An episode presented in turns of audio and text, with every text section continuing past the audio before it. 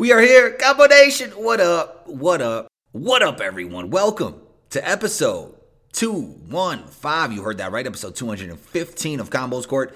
And I am Combo. Don't forget to rate, review, and punch down on that subscribe button wherever you tune in to Combos Court. If you're listening on the Apple Podcast app, leave a five star rating, a friendly comment, and punch down on the follow button for the Apple Podcast app. Share this episode with a friend.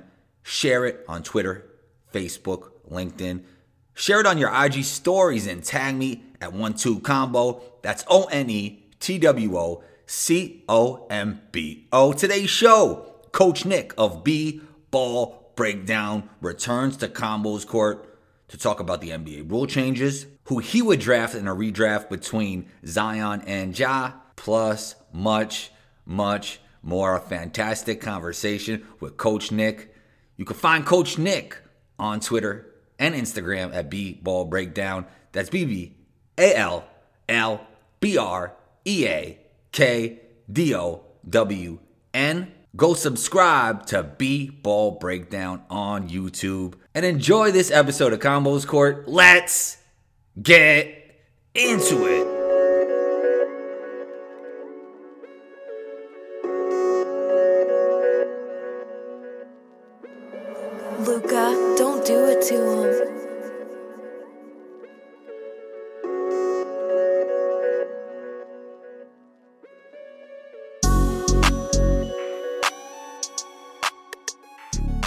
Coach Nick B-Ball breakdown. It's great to have you back on the pod. We did an IG live not too long ago, but it's definitely great to have you back on the podcast. Uh, what's going on on the West Coast, man?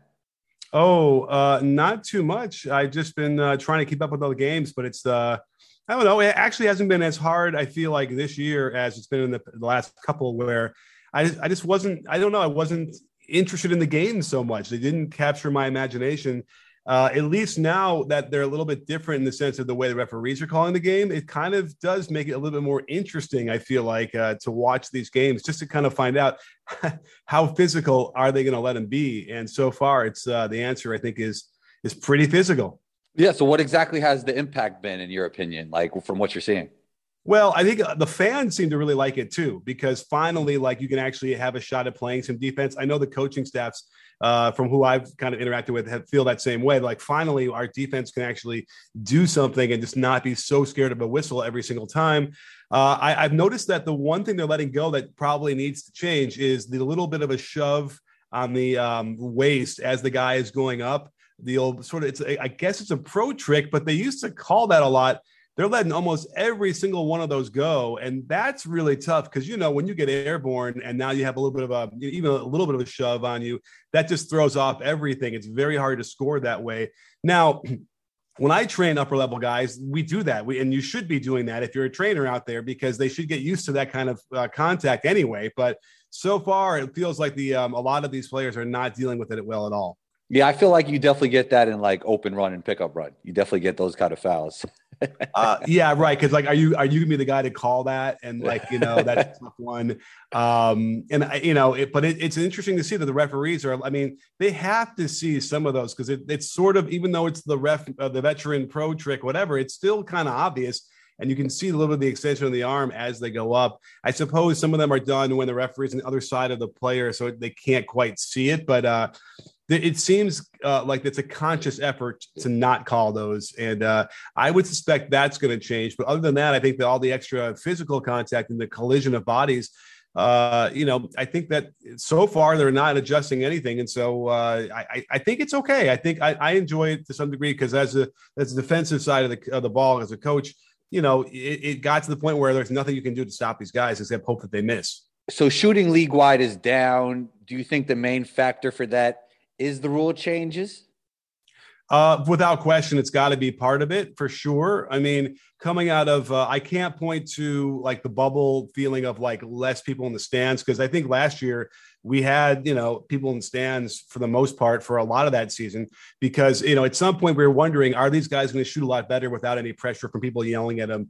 Uh, I think that is a thing for certain kinds of players, but, uh, overall, I would have to imagine that. I mean, you know, I think some of the players were even saying that they had a shorter off season this year, but it it wasn't really that much shorter. Um, so I'm not really buying that. Um, so I have to imagine part of it is that I, I haven't actually parsed out the per- percentages. Have you seen? Are we talking about two point percentage and three pointer, or is it just? Yeah, uh, I think so. I would have to fact check that, but that's what I think is happening. Yeah, so I wouldn't be surprised. The two points up to me, the reason why is because of the foul or the uh, the lack of calls, uh, which is fine. Uh, the three point shooting, in my mind, you know, they've done stuff to clean it up to make them even more protected, and um, so the, the, missing of that stuff, I think, is probably just a natural uh, beginning of a season. Uh, I think Seth Partnow was saying on Twitter that like it isn't that uncommon, um, you know, for slower starts in the season, and then they kind of catch up after a month or so. Yeah, if you're looking for the numbers, uh, Seth is the guy to go to. It's interesting. Uh, so before the bubble even happened, I tweeted that be on the lookout for outlandish shooting and all kinds of crazy shooting performances, and that actually happened. So it definitely makes sense that it could be the opposite right now as fans come back in. I think it, you know, it speeds some players up a little bit, and that little bit of difference could really change the way you shoot the basketball or play the game. Well, you would know from your experience as a player um, what that feels like to have more than just like, you know, a, a 100, 200 people in the stands and they're making some noise for you. Um, it, I just, I know from coaching in, in, a little bit in that scenario, just the that many people in the same arena as you, it creates a, I mean, obviously pressure doesn't exist. That's what I try to always teach my players it doesn't exist it's only how what you create is the is the is what you can feel as quote unquote pressure so some players, and I've you know I've heard this from certain NBA players, they they can identify the guys who are going to uh, to strain under the the the pressure that they've created for themselves, uh, and that have have it ultimately affect their performance. Whereas there are other guys that don't seem to be so affected by that, and they can't perform.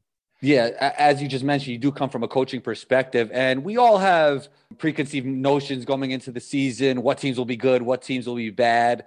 What has to happen to you? What are you actually looking at that'll make you kind of move off your priors that this team was good or this team was bad? Is there anything specific or and is there anything that tells you like, oh, I think this team will regress to the mean? Good question. Uh, I mean, certainly, if you look at the results against certain teams, it's hard because you can say, well, uh, they lost to Houston. They must be terrible. They're not going to be good at all. Um, but then we don't know at this point yeah. whether Houston is going to be as bad as we think that they are going to be, or they're incentivized to lose. It's tough. You know, in fact, Houston, I think, is incentivized to lose their games. They want a higher draft pick. They're trying to tank. Meanwhile, you watch them against the Lakers, and they should have beaten them, but it really felt like they didn't want to. Um, you know, and, and the indication for there is that they didn't do anything to adjust to guard LeBron like in the fourth quarter. It, had they done that, they might have won. But that's a little off the top of uh, the subject, which would be um, you know, the things I'm looking for, it, it's weird because they had a full um, training camp. And you'd assume throughout the training camp, which goes all the way through the preseason, that they'd be working and having, you know, legitimate practices to install both offense and defense.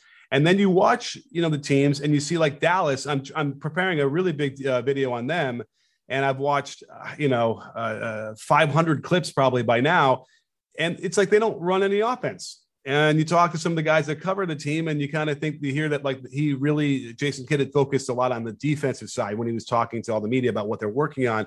And so you start to wonder is did he pull a Thibodeau and like just focus on defense mostly and then offense all they do is basically run some pick and rolls. They have a couple of plays but they don't pop up that often. And that makes me wonder like you know for a team like that where you know they're expected to win a lot of games. They have ability. They've already won in the past um, to not have more of a robust offense installed by now, uh, knowing what it's like in the rest of the regular season to like have no practice time, uh, you know, it's concerning uh, if they want to beat the better teams. Yeah. Um, you know, everybody knows I've been high on Luka for a long time since he was playing in EuroLeague, but man, I'm just done expecting that guy to come into the season in shape right? Does he? To me, he looks fat and like, but he, but he kind of always looked. You know, he's not cut or anything like that, so it's not like we should expect that. But he looks like he's you know filling out that jersey a little bit, right? Or am I crazy? No, you're not crazy. No, not at all. And it's.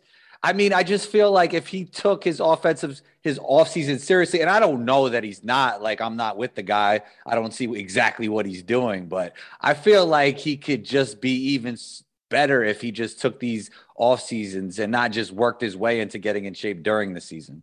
It's hard to know because I think, as far as I can tell, he doesn't train in the states, so which is smart for him. People can't keep their eye on him or get it. You know, I, I never see anything bubble up on social media in his summers about what he's doing. But I mean, listen, the way he shoots threes, in my mind, he'll never be a consistent three point shooter with his two motion shot and high release.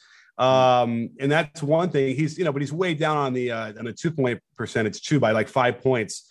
And uh, he doesn't look like he's got, he's never had like big bursts, but he doesn't look nearly as spry as he's looked before. And yeah. then certainly in the defensive end, you know, there's not a lot of energy being put out there. So it's, um, it's, it's really, you know, confusing, concerning at this day and age that you'll have a player who's that good, who isn't going to take it as seriously as he should. But like, but here we are. And it, it looks that way. I, I hate to, you know, talk out of turn, but it, it, the results are showing it right now.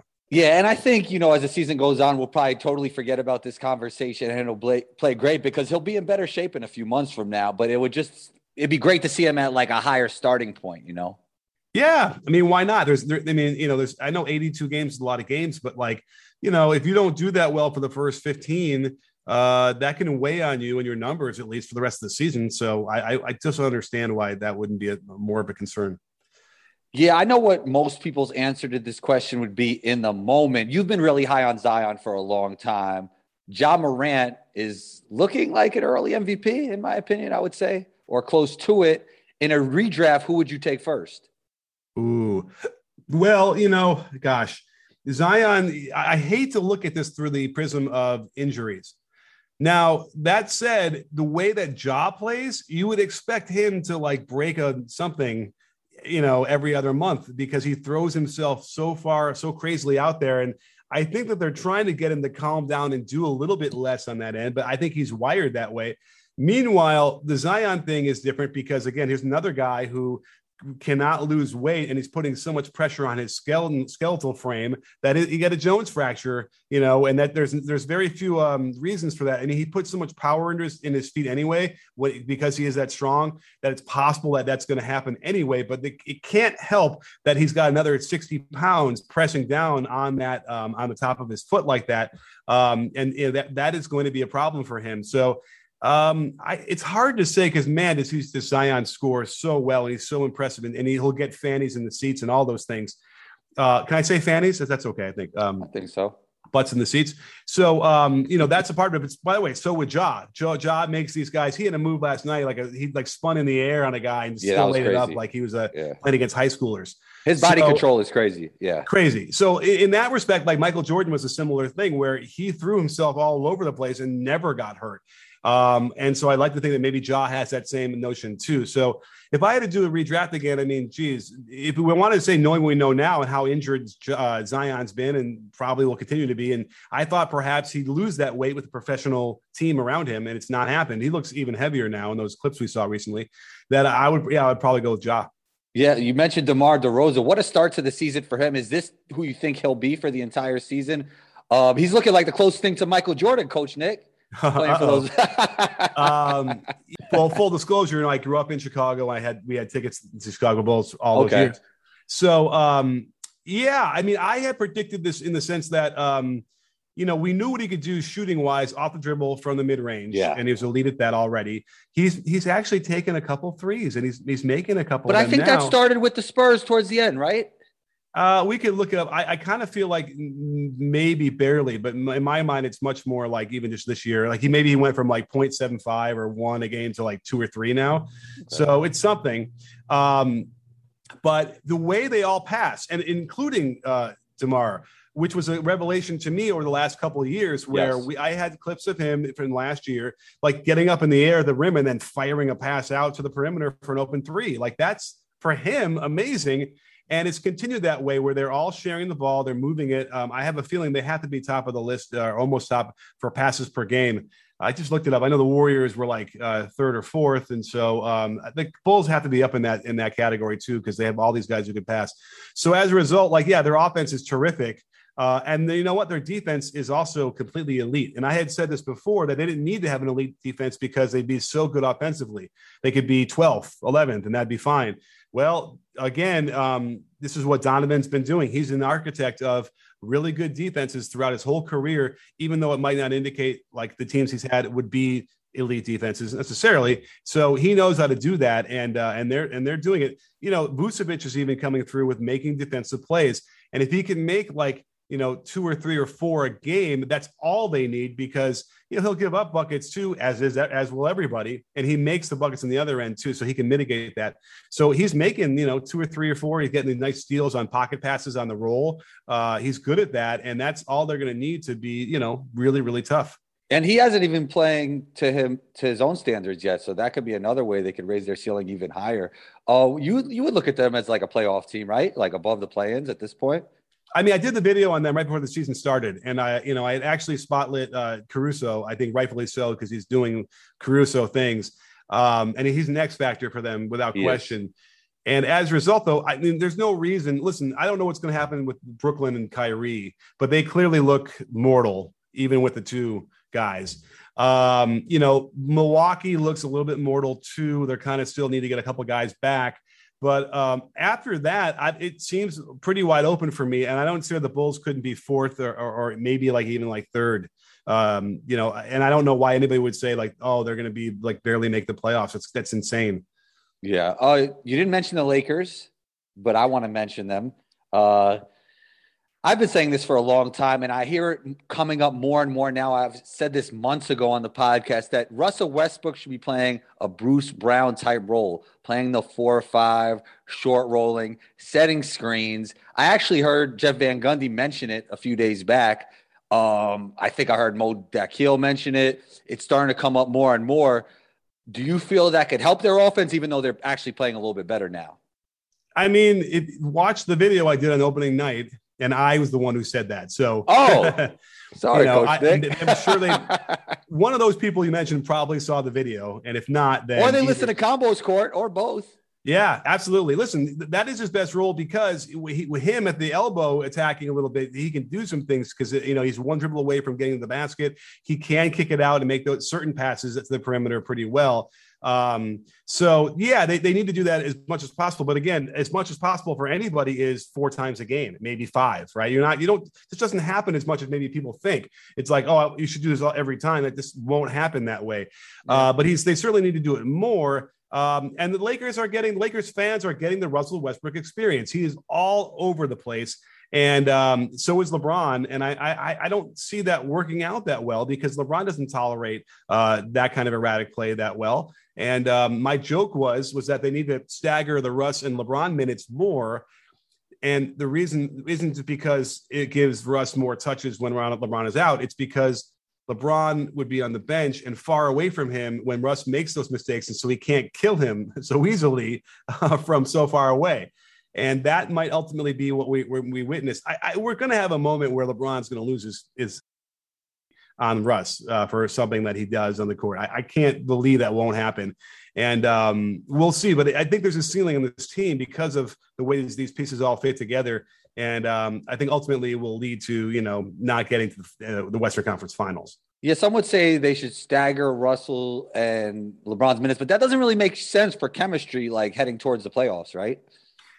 Well, you could argue there's the chemistry of like you got to let Russ eat a little bit and let him get comfortable. Yeah. But um, and so I don't mind that. And it's all listen, like back in the day when like Scottie and Michael were running together, like you know, you always made sure to have one of them on the floor at any one time, yeah. which meant that they were staggered. Um, and that's fine. But again, you know, you're gonna it doesn't really matter. They're gonna play the first seven minutes of the game, they're gonna play the last seven minutes of the game. And then, you know, and then they'll play the first seven minutes of the third quarter or whatever those yeah. numbers are. So, you know, they're going to have to play together for, you know, most of the minutes that they're on the floor anyway. So it's gonna to me, it's gonna be like a moot point as it is. Uh, you know, will it make Russ a little bit happier if he gets you know the four minutes a game by himself? That's probably the most he's going to get. Um, you know, but LeBron's been willing to give it up and let him let him do his thing a little bit yeah. while he's out there. Uh, my criticism has always been LeBron's like, here you go, and then he'll just go stand in the corner and not use his gravity at all with any kind of movement. It makes it harder. A guy like Schroeder suffered greatly because of that. Because then he's going like four on five because LeBron's got it holding his shorts in the low, in the weak side corner. Um, Russ is better than Schroeder, but um, it, it, still makes it harder on everybody. I think. Yeah, I got a LeBron theory, Coach Nick. I don't think his per game numbers will actually ever go down. I think just as the years go by, he might play less and less games. Like that's what I'm thinking. Like I think like just every year he's gonna find ways to you know manage his load and just maybe play less games and still average similar numbers. Uh, I, I agree. I'm gonna look at the. I'm kind of curious right now because I feel like we're gonna see some, yeah, some shooting field goal percentage, you know, dips. We'll, we'll see that too. I mean, there's no question he doesn't finish with the rim as well as he used to. Still, really, really good. But it's like when you see certain plays and you remember what he was like five years ago. Yeah, if you watch like, the tape from 2010, it's crazy. Yeah, right. So, yeah. so and that's fair. I mean, listen, yeah, it's fair. yeah, we all know this. Yeah. Um, so I think that's going to be an issue with him. But you know, he's hurt now, and he's going to be out for a little while. And the last time he had, like, he had the groin injury, whatever that was, was I guess it was two years ago. He was out for a long time. Could very well be because they weren't, you know, incentivized maybe to win. That might have yeah. been the year before they won the, that title. I can't even remember now. But uh, these are the, the, the, things that pop up now that linger more than than ever. Uh, I would be more worried about that because that's not even the load managing. Now he's going to be missing consecutive games over a period of time versus the spot ones and that's a. It, it, I think it's a rib cage or whatever he did, abdominis something or other. Um, you know, those are the ones where you know you get a little quick sudden move again, and you tweak it, and then it's it's right back to where you started again for another bunch of games. So he's it's it's got to be concerning. I, I, would be very a little bit worried about that if if I was a Lakers fan right now. But I think the le- the less amount of games he plays is actually better for him in the playoffs because he's a guy who's just going to be able to take care of his own body, and I think that's what I think that's what really helped him in the bubble. Like he had all that rest, and nobody knows how to take care of their own body like LeBron does. Right. Although then there's the chemistry argument again, where yes. he hasn't get enough reps with everybody. Uh, yes. Brand new team. Um, you know, they're they're missing Caruso without question. Does THT like you know replace that? No, but he'll make him better when he does come back. Um, you know, and it's a weird. They're playing some some weird lineups right now. Um, you know, Kent Bazemore seems to be getting like all sorts of run, which is you know head scratching to me. And um, you know, uh, the other guy, there's another rookie who's playing right now. I'm forgetting his name. Um, what team? Name? The Lakers. You know, some some rookie who's running around, and you know, everyone's like, oh. He's not. I mean, once the other guys get back, he won't. He won't sniff the, the court. But uh, Austin Reaves. Oh, okay, um, yeah you know, but but you know he's okay. But the, the, this is not a, a, team at the championship level. DeAndre Jordan doesn't look good at all, and he was still getting minutes. So you know, Coach Vogel needs to figure out a little bit better, like what the lineups are going to be and how he's going to shape it. Um, but you know, Avery Bradley looks pretty bad. You know, running over here mm-hmm. from the Warriors. Um, and then speaking of which, the Warriors now have guys like Gary Payton the third playing in that Avery, Avery Bradley role, and you kind of understand now why the Warriors were willing to give up Bradley because Payton has been is is, is a is a better player. Yeah, yeah. Uh, talking about rookies, staying on rookies. What rookies have impressed you, Coach Nick? I've been pulling up my uh, Scottie Barnes receipts, man. I've been just, you know, just keep on showing everybody what I was trying to tell people about Scottie Barnes, man. I've been trying to tell people there, for a absolutely. long time, Coach Nick. Hey, uh, I love it. I love Scottie Barnes. I've watched a couple of the games that he's played, and he's the best part about him. And what I always rate on these younger players are uh, how intimidated are they, do they look? And this guy does not look intimidated at all. And so just by that, like the guy could not be shooting that well or whatever, but you can see in his eyes and you can see in the body language that this guy thinks he belongs, knows he belongs, and will will do it. Like Jimmy Butler was that way for me as a rookie. And like no one even knew who he was coming out of Marquette or whatever. But I'm like, this guy is mean and he's not backing down to anybody. And Barnes is a similar way in both ends of the court. So I'm, you know, I'm actually checking his numbers right now. They're higher than I thought they were, you know, a little over 18 a game, shooting 55%. And, you know, he doesn't really shoot the three, and that's okay because he's facilitating. Oh, you know what? My memory is I could see him handling the ball a lot, but he's not getting a lot of assists, which is interesting to me. Um, but I, you know, I, I and I, people want to compare him to like like Scottie Pippen. I, I don't see that really at all. Like nothing in the way he moves it reminds me of Scottie. But um, certainly, I guess like maybe the height and then he handles the ball means oh it has to be Scottie. But uh, at the very least, if this is his baseline as a rookie, then yeah, the sky's the limit for him. Yeah, I'm hearing uh Giannis comparisons too. I don't really see that either. Like, uh, uh, I mean, no, I, I, yeah. It's just, when I hear those comparisons, I instantly go to like movement type and, and body type, and and that, that doesn't apply here at all. So I can't get beyond that so easily. No. Yeah. So a friend texted me today. He's like, Cade Cunningham is not it. That's that's basically what he was saying. He's not it because of a few bad games. A few bad games. I was telling him. Yeah. Come on, man. We're not going to be having this conversation two months from now. When he and gets comfortable, he he's he's playing on a uh, on a bad ankle. He's Yeah. not in rhythm. He's not in shape yet. I think Right. Cade will be fine. What are your thoughts on it? Well, if the Inside Out movie had tonight was an indication uh, in the first half, I just saw a highlight before we came on. Uh, yeah, he's he's like the Grant Hill kind of guy. I mean, he looks. Um, he, I think he's going to be the best uh, of the rookies. From what I Hmm. did, I did the video uh, of uh, him, and I look at Davion Mitchell and um, shoes. I didn't do Scottie Barnes. I did somebody else, but now I'm forgetting. But he was. Oh, Jalen Green. Yeah, I would. And- yeah, and I wouldn't even like. I would put Jalen Green possibly in the same tier as Cade. I wouldn't even have Davion in that type of tier. Me personally, with those Oh, two. really? I Yeah, think Davion really. Mitchell is, is is. I think Jalen Green is the, is the lower tier of all those guys. You think Davion Mitchell's gonna be better than Jalen Green, Coach Nick? All I see for so, Jalen Green has got the off the dribble three down pretty well. He can he can nail those and step backs, whatever. But I don't see much else from him right now that he that he does well and Well- would need to develop. The uh, athleticism, the separation. Okay, I see athleticism, but I don't see him knowing exactly how to use it properly. Uh, and again, it's all on the right on the normal track for a guy that age and experience. It's fine, but Yeah. um, I, I just you know, and I'm- I think my prediction is going to be right from that video that he um, will struggle the most. I mean, remember Davion Mitchell's uh, he played four years in college, three years in college. He's Yeah, older. yeah. Like he's going to be better. And I- from what I've seen, at least defensively from Mitchell, he's he's just amazing. Like he'll definitely be, you know, on like Lu Dort and him are going to compete for like best, you know, um, perimeter defender. And Lu Dort and then and then, uh, Thybulle, th- those three guys need the video just on that alone. Well, Ben Simmons, defense. right? I, I think that Thybulle honestly is better than Simmons defensively. But that doesn't mean that Simmons isn't like the third best player defensively in the league. I think Thybulle probably could be the best.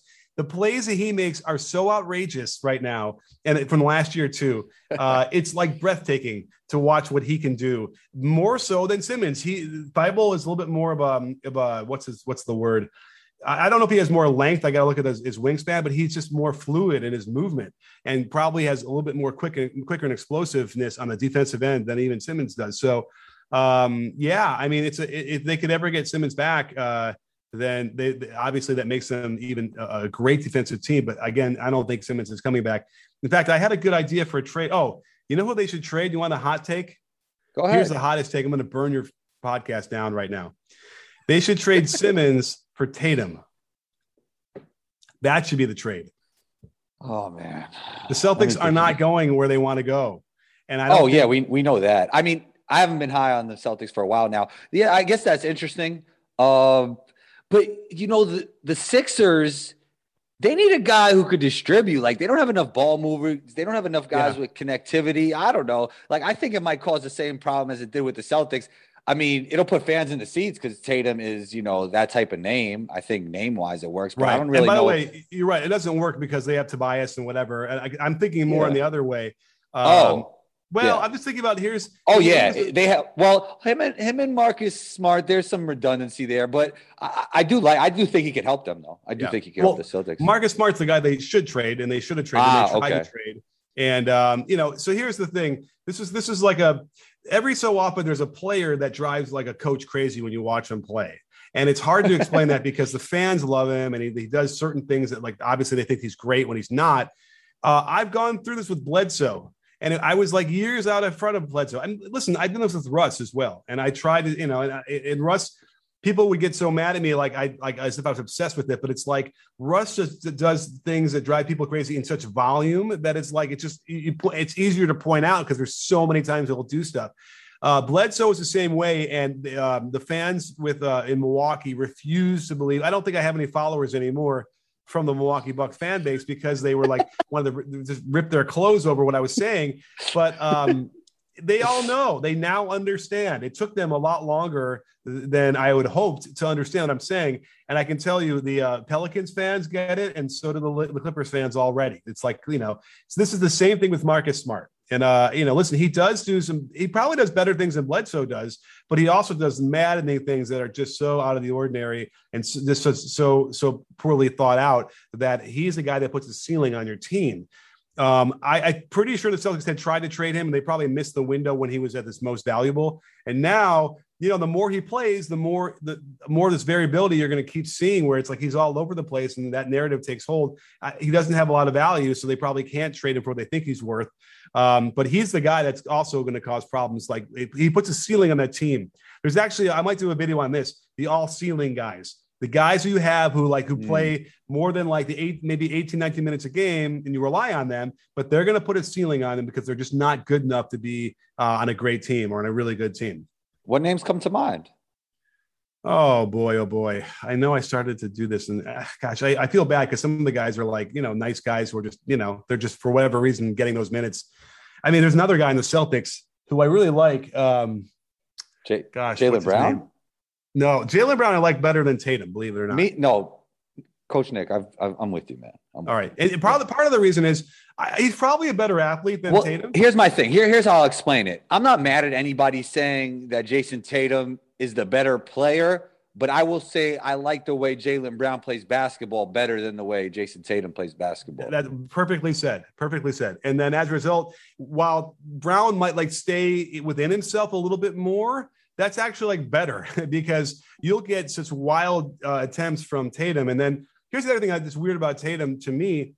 If you watch it carefully, you'll notice he, he fumbles his dribble almost every time on the perimeter while he's making a move. Not necessarily a turnover, but it's like it's just it's weird how how consistent this is, and it becomes it gets him in weird situations where he might actually end up hitting some crazy off balance step back, but it's like rooted in the fact that he almost lost the dribble. And it just happens so much that it's like at some point, and again, how can I how can I criticize a guy who's scoring like 28 a game? I mean, it's crazy, right? But yeah. but there's like these little things that kind of lead to other things, and then all of a sudden, you know, you're you're in a crunch time situation where you need to have a bucket, and that fumble really you know gets magnified, and then he doesn't hit that shot, and then where are you? Um, and, and, Brown doesn't do that as much. And I think Brown's got a lot more ability in the defensive end. And so um, as a result, that's why I think he's better. But um, you know, but listen, Tatum, I like Tatum. I like the narrative. I like the story, how, how hard he's worked and he's gotten to himself to that position. But I would take Brown.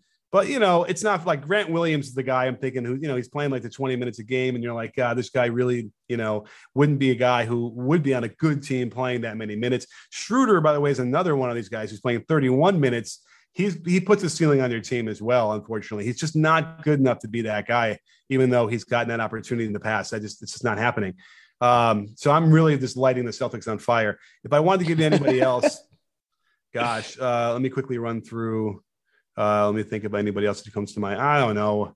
Um, you know, I mean, certainly, uh, I, we already mentioned uh, Bazemore with the Lakers. You know, he's going to put a ceiling on there, a really hard ceiling if he continues to play as many minutes as he does. Yeah, I was thinking star players because you mentioned Russ. So I didn't. Oh no, no, these were... are not star. Like this wouldn't be stars. These would be the guys like the Schroeders and the um and the, oh. and the oh. Smarts. Okay, because I, I, thought I, I thought the conversation started out with Russ. No. No, well, the conversation with Russ was more about, hey, this guy isn't as good as you think he is, and okay, that was yeah. what Bledsoe was, and that was what um, you know. So, so I I conflated two different th- ideas in the one. Yeah, yeah, but I, I do think a lot of people think that way. So it's not you know, yeah, no, Russ. Listen, Russ could put the ceiling on the Lakers for sure as well, and maybe I even said that too. Yeah, I mean, this this in this iteration of Russ and the way he's fitting in. Yeah, I mean, listen, he can't shoot threes. He provides no spacing. He's not doing that well from the mid range either. Like he, like not even like he used to. I mean, he was okay from that, but like it wasn't amazing at that. And uh, and you know, he finishes kind of average at the rim too. So it's like, what do you have as a point guard? You know, he doesn't have a floater game, and um, you know, and he can pass well, kind of well, you know, with, with a lot of usage. So it's like, you know, he's an athlete and he can make a lot of highlight plays, but in the end, it's, it feels, you know, you're left kind of empty with, with a lot of what he does in my That's mind. interesting. You mentioned no floater game because that's something you could definitely get better at. Like I could, I could see vision maybe is something that is harder to improve upon, but like you should be able to develop a floater. You just rep it out, you know? Uh, yeah, I don't think, I think, I mean, listen, if it would become a pull-up shot, which is sort of what he does rather than the floater, yeah. that's okay too. But he doesn't have that kind of pull-up like I'm going, I get into the step into the lane and then floater or pull-up even. His pull-ups are I'm dribbling, you know, 70 feet down the court, and then I'm just gonna pull up because the guy's giving me an extra five feet of space. Uh, that's a lot different than like yeah off of a drive but even then like i would like to see him do that more where he like you know catches the ball on the wing and then can kind of get downhill into the middle and then pull up for those shots Those are the good shots I like to see him play, and that's always going back to where he should have been a shooting guard from the beginning. And there's the, what was weird was he he anointed himself a point guard out of out of UCLA, having never played that position in the college, and uh, they let him do that. And it was I don't think it was ever really his optimal position. And whenever we've seen him attack like after a guy you know draws the defense a little bit like Harden and then gives it to him, and now he can kind of attack from a shifted uh, defense. That's when he's much better, and he's not the guy making the initial decisions in the offense, like the, how the possession is going to go and, and, and we're kind of seeing that a little bit more and more, like we are talking about when he sets the screen and then rolls. Yeah, uh, that that is where he's best at, and he's someone someone him I guess has resisted that for this whole career, and you know it's a little long in the tooth at this point to like completely change, but it would be nice to see. Yeah, we started with the rule changes. Let's end with the rule changes in some form or faction. Um, I think the Miami Heat is the team that will benefit most from these rule changes are you buying that this is who they are right now? Because they're really playing well on both sides of the floor. Well, yeah, they have the number one offense, and uh, I've been meaning to dive into the defense as well because I, have seen. I, I actually was watching tonight for the first time, like for a real long gaze at the, at the Heat, and um, but I've seen some of the clips of their rotations on defense, and they're just it's just like breathtaking to watch. Uh, not only from an, an, energy standpoint, which is a little a little bit like what they did with uh, the Heatles when they were all together, and that was always the the big the biggest compliment I could have given that team was how well Spoelstra got them, how much they get they gave out on defense. It was really impressive uh, and unprecedented to have you know from Dwyane Wade and LeBron James and Chris Bosh ever down down below them. Uh, those guys gave out so much energy on defense. It was amazing. And I'm seeing that now, but it's also smart. They're, they're playing hard and they're playing smart. And they're not like, usually the biggest problem you'll see on defense in the NBA is in the penetration and rotation, two guys go to the ball and then they kick it out and then it's, it's over with. They got a, a, fast break in the half court. It's over. They get a good shot. Uh, you, you almost never see that with the, with the, um, the Heat. They rotate properly. They close out properly, good angles good spacing. Remember, uh, Bobby Knight said it the best. He said that um, you know defense is just offense without the ball, and it's the same exact kind of spacing and angles and movement yeah. that you'd have um, on offense. You just have it on defense if you're doing it right, you know. And uh, they're doing it right. And by the way, so are the Warriors, uh, the other team that that really should get some recognition for their defense. Um, and that's all Draymond, you know, quarterbacking most of that. But again, um, I've seen those practices and I see how they work on it. And it's impeccable how they every day make sure they get their 25, 35 minutes of, of those drills and reinforce X outs, reinforce weak side help and, and how that works and who helps. And, uh, and as a result, you'll see they don't make those kind of mistakes that a lot of other teams do. Yeah, defense without the ball. That's so interesting. I kind of equate, and I thought about this recently that I think that team defense, off ball defense would be like the equivalent of passing on the offensive side. Like you need to have great feel. Well, oh, vision, you know, yeah, vision, too, yeah. You know, yeah. I mean, like, you know, you I, they should do a study to see if like great passers are great team defenders, you know, or oh, help that's defenders. interesting. That's interesting. Yeah. Right, right. Uh, yeah. Um, I wonder if that's the case. It's funny because that also reminds me of there were times when I'd have players who would always be in the right position defensively, you know, they could just sort of see the angles properly. And I would always ask them, Hey, are you good at math? This is the high school level. And I would say 99.9% of the kids would answer, Yes, I'm good at math. And I always felt like there's a there's a connection there because mathematically, if that is easy for you, then positioning is probably easy for you too. X, Y, you know, yeah, where you need to be. Um, well, also, memory is so important on defense too. Like, I mean, it becomes instinct eventually, but you have to remember the schemes. You know, what's funny is I, I kind of prided myself as, a, as an offensive guy, as a triangle offense coach. But I got to tell you, when I'd go through my footage later, I'd always be like, gosh, this is, we're really playing great defense. And I, I, I, shut, I, I, I sense that I probably was able to teach defense even better than I could teach offense. But part of that was it, it muscle memory and all things are important, but it's just like there's just ways to break it down into small sided games where you can reinforce the concepts so it's kind of like when you're coding uh, like a website, for instance. Funny, I use this analogy on my political podcast today, but um, I didn't know you, know, still had that going, Coach Nick. Yeah, you've oh, had yeah. that for a while now.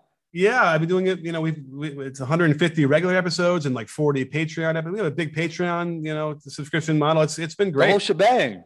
yes, the Muckrake podcast. But um, okay, you know, if you are if you like if you like right wing politics, I don't think it's for you. Just throwing it out there. But if you do want to listen to, you know, really well reasoned and deep dives into the politics, we take the historical context as well. So we go back and explain how this, how where we're at now, you know, uh, uh, connects directly to Nixon and to Reagan and, and Carter and all these. It's it's a fascinating talk. And and I use this analogy though is like you know with defense, if you try and if you're if you're coding a website and you use dynamic coding which would be like you can you can program it to be smart and it can handle um, you know a lot of different possibilities all in one line of code versus coding out every single line for every different possibility. You'll probably never be able to cover every possibility and then the website will freeze because you didn't cover this one idea. Whereas dynamic coding can take uh, a lot of different inputs and then still be able to, to understand it and then and then send you to the right place same thing with um, with offense and defense, where when you teach angles and spacing and movement, they can recognize the pattern, even though they might not be exactly in the spot you did your shell drill in, but they'll still move in the right position and cover it the right way. Same with uh, with offense you might not throw the ball to the guy right where he was in that one, you know, uh, option of one of your offense. But because you recognize that he was on, he's there, and I'm at this angle, and the other guy's there, I can still move through that same spot like I would have if we were, you know, a little bit twisted on somewhere else in the court. And the other guy will know what we're doing, and we can still get a great play out of that, if that makes sense. So that's the the sort of small sided games when you're working on this in three on three and two on two, and you can start to move around yeah. the court but then you recognize the patterns, even if you're in different spots. That's what makes you a, a high IQ player. And a lot of times I feel like coaches might just shrug and say, you know, I, I don't know. He, he's got a good IQ. He doesn't. And I'm never really going to be able to help that. Uh, I, I kind of feel like that's the role of the coach, and you can't just shrug that one off. Yeah. Um, I was just thinking about some names while you're giving that excellent explanation. Like Ben Simmons, great passer, great help defender. Lonzo Ball, great passer, great defender. Draymond Green, Scottie Pippen. I think this holds some truth. We got to we got to look more into this, coach. Oh, Nick. the passing, right? Well, how about this? LaMelo Ball, great passer, not good on the weak side. Yeah, I think a lot of that is effort, right? And not like actually, he he makes some good reads sometimes. He just doesn't seem to care it sometimes. Like I think yeah. if, if the effort was there, he would definitely have the feel to do it. Are the reads you're talking about the ones where he'll steal the pass from the wing back to the top? Yeah, yeah, like yeah. stuff like so, like he knows where to be.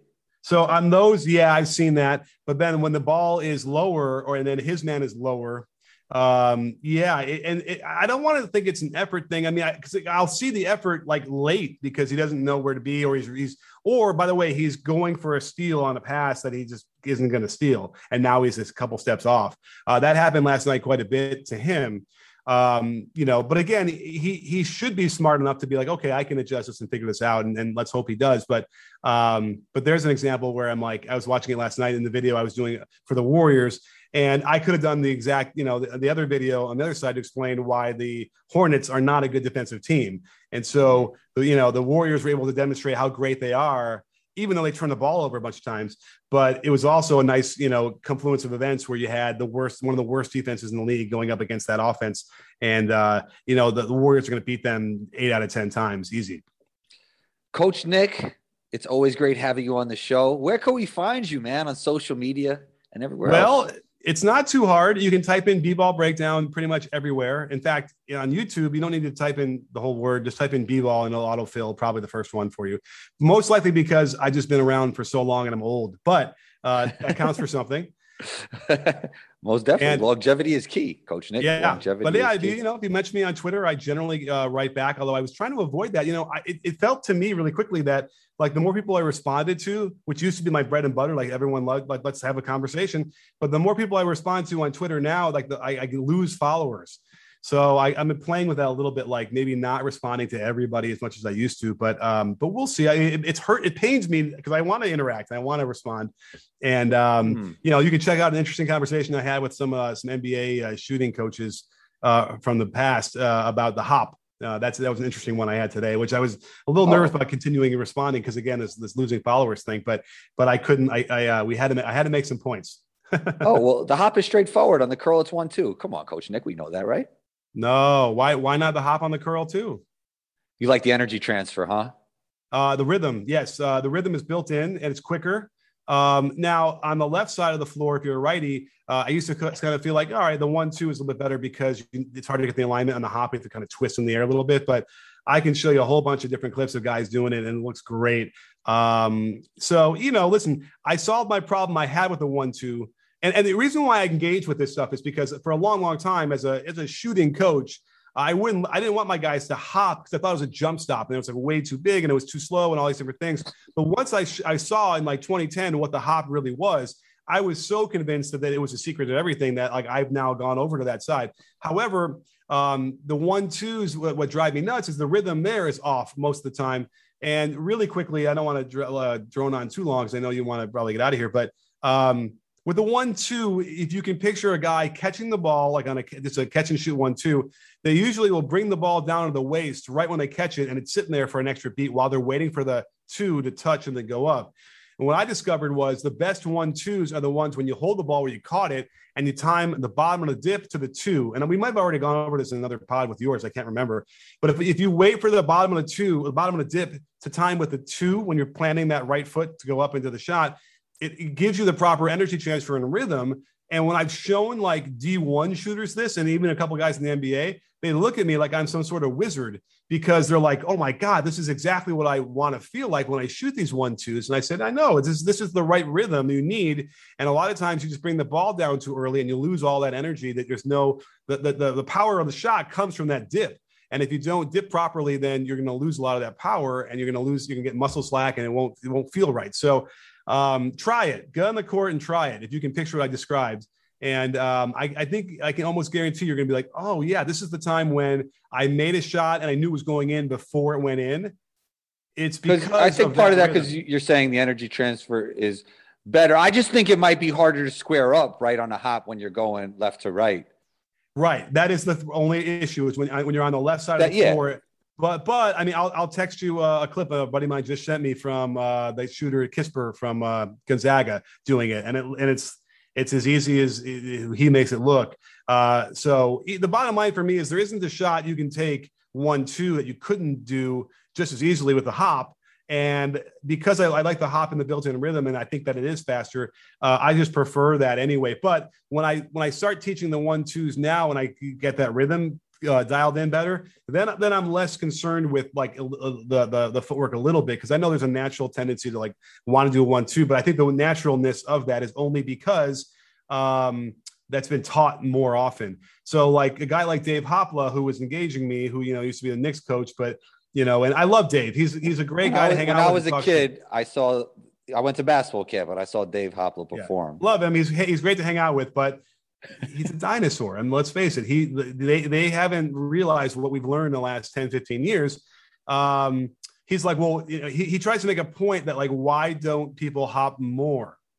As if, and by the way, and what he's trying to say is because it's not good, better than the one two. That's why it's not people don't hop more. Oh. When in reality, it's simply because it's just not taught because people don't understand what they're teaching and don't know how to teach it right. I'm trying to change that, and I think I am. Um, and that's really why, because uh, there isn't anything natural about a jump shot, in my opinion, at all. Anyway, you know, shooting a ball, shooting the basketball is not natural. You have to learn that. You have to be trained from a young age or whatever. If you were to teach the hop at a young age, then that would be as natural as the one two is. And when you watch these eight year olds come out for the first time or seven year olds, what do you what do they do? They come running up with the court with the ball like at their at the at their shoulder level. They run, run, run, and they hop, and then they try and shoot it. They do that naturally, and then we have these coaches who spend the next ten years of their lives trying to train that out of them, and it's it's it's coaching criminality. It's an interesting thought. Uh, Dave Hopla, did have you ever seen him play five on five? That's what I want to. I want to see Dave Hopla play five on five because I'm telling you, with just him, the basket, and the ball, that guy doesn't miss. Yeah, right. Oh, That yeah, right. With two motion not- shots, all the time in the world, no one's disrupting him. Sure, you know you can do that, but uh, I, you know I, I think he was really good as a young guy. I mean, he's way too old to be playing. I would hope at this point, but um, yeah, I, I- I don't know, man. The way he shot it, uh, you know, if Yeah, you're wondering he- what I looked like when I played, by by the end of my playing career, I looked like, um, God, who who was a guy that would pull up from like inside half court? Trey that was what I was doing. Yeah, I was kind of like that. I wouldn't dribble and attack like that because I didn't want to get hurt. But Dame, like, Trey, yeah, I was literally, Coach Nick, Dame, Trey, Steph. yeah, it These was like Dame, two dribbles in, and I was firing it up and laughing, uh, you know, on the way back down. And I and I could hit that because I had a one motion shot without even really knowing that, and uh, I could I could stretch the floor pretty well. But um, but yeah, Hopla would need a lot of extra time, I think, to get that shot off. Yeah, he, he definitely doesn't miss when he's just shooting by himself. That's for sure. Wait, Yeah, how, absolutely. how old were you when you stopped um, playing pickup? Um, that's another good question. I probably uh 40. So Mm. I had a hip replacement when I was um I hurt my hip in the college and I, I I dealt for 18 years with like debilitating hip pain, even though I was playing through it as much as I could. Um, and then I finally got uh, hip resurfacing, and that that helped me for about you know a year. But then I got bone on bone, so I did a partial replacement in 2010. And I was playing in my when I had a normal pickup game before that. After that, after my rehab, and was probably playing as well as I had ever played. Um, you know, for a while after my 30s. Uh, so that would have been let's see, 10 years ago. So I was like, yeah, late 30s. I was still playing. And then I don't know, I got to like 40 and I was busy. And then, you know, the game, I, I lost, I didn't have a good game to play in. And um, now I, I just, I can't do it. I've, I've um, I'm too out of shape. I've lost my, uh, my athletic ability. I've been trying to play tennis, by the way, and I want to regain it there. And uh, man, I played like maybe twice a week for the last five months or six months, which is always what has killed me in the past. I've been a good tennis player, but never played enough to be consistent. And um, I'm still not there. I, it has to be a function of age, right? Like it just, it just can't, it's going to take that much longer, you know, twice a week, three times a week to finally try and get my tennis game back. But it's been a really frustrating. Are you stretching? Are you lifting the weights? You know, I probably need to do well. I, I don't even know if I need to do weights. I probably need to do lunges. My legs are weak. Um, well, yeah, you know. could start with body weight, but eventually I think you should shift away. I think it's really important. Yeah, I, I mean, I think I could do enough with just a core and flexibility, hip flexibility. Well, it's better than doing nothing, that's for sure. I mean, yeah, absolutely. weight, But but yeah, I, I you know, I- I'll find myself you know getting down. This is ridiculous for the spot. Maybe I'll cut it, but uh, you know. Go ahead. I'll just find myself digging low for a ball like on tennis, and you have to get really, you know, in a lunge, and my leg, I almost like fall to the floor because like my knees, my leg, my quads are like jelly, and uh, and again, it just from playing. It's and I, by the way, I'm doing a lot of Peloton. It's not quite doing it. I clearly I need to do more. I need to actually do the lunges, maybe get some weights in my hands, and at least Yeah, you know yeah. get more. Um, but that's the function of being. You know, I look a lot younger than I am, and so that's the function of um, of being the age I am now, I guess, which is this is uh, which is too bad. It's a fight. Yeah, you got you want to start with that resistance training now, Coach Nick. Lift a couple weights, man. It's great for you, and then stretch. You know, maybe a little bit of yoga. I think it'd be Oh, I great know. for you. You, listen, I yeah, I, I- Pilates. I was doing Pilates, and then COVID hit, and I, I can't go because my teacher, my neighbor, doesn't you know doesn't want to have people in her in her studios, and I get it. So anyway, Pilates is great too. I don't know if you've ever done that, but that's um. I think I tried Really? it once. I'm more of a yoga guy. I've done yoga. Oh, I, listen, I've done everything, and Yeah. uh, and they're very different. But like with the, the day you realize with like Pilates that you can't lift your your little pinky toe because you have no idea where that connection is to your feet. oh yeah, yeah. and you start working on by the way you start rewiring all the connections to your feet because obviously the feet are the most important thing that was like a revelation to me and really started on my path to getting like better balance again and whatever but but it, no question yoga is awesome too and um everything is anything and everything is great Coach Nick, you're always welcome back on this show. Thank you so much for taking the time and talk soon. absolutely I love the conversation please have me back on Will do. Later, Coach Nick. Thanks Thank you for tuning in to Combos Court Podcast. Coach Nick, thank you for joining in to Combos Court Podcast.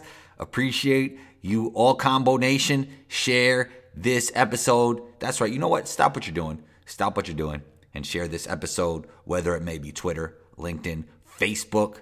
Share it on your IG stories and tag me at one two combo. That's O N E T W O C O M B O. Don't forget to rate, review, and punch down on that subscribe button wherever you listen to Combos Court. If you're listening on the Apple Podcast app, leave a five star rating, a friendly comment, and punch down on that follow button for the Apple Podcast app. Be on the lookout for episode 216 combo out.